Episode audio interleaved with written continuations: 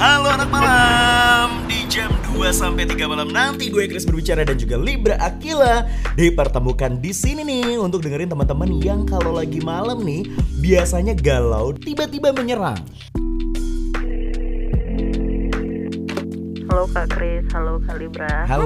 Kita tuh nggak pacaran tapi kita tetap bilang I love you. Kan gue berusaha untuk menyelamatkan apa yang udah kita punya gitu. Tapi beberapa orang yang mungkin nggak suka dengan hubungan ini Itu kayak mikirnya ah paling project doang. Atau ini tuh cuman wasting time sebenarnya gitu. Loh Intinya nggak direstuin, udah titik.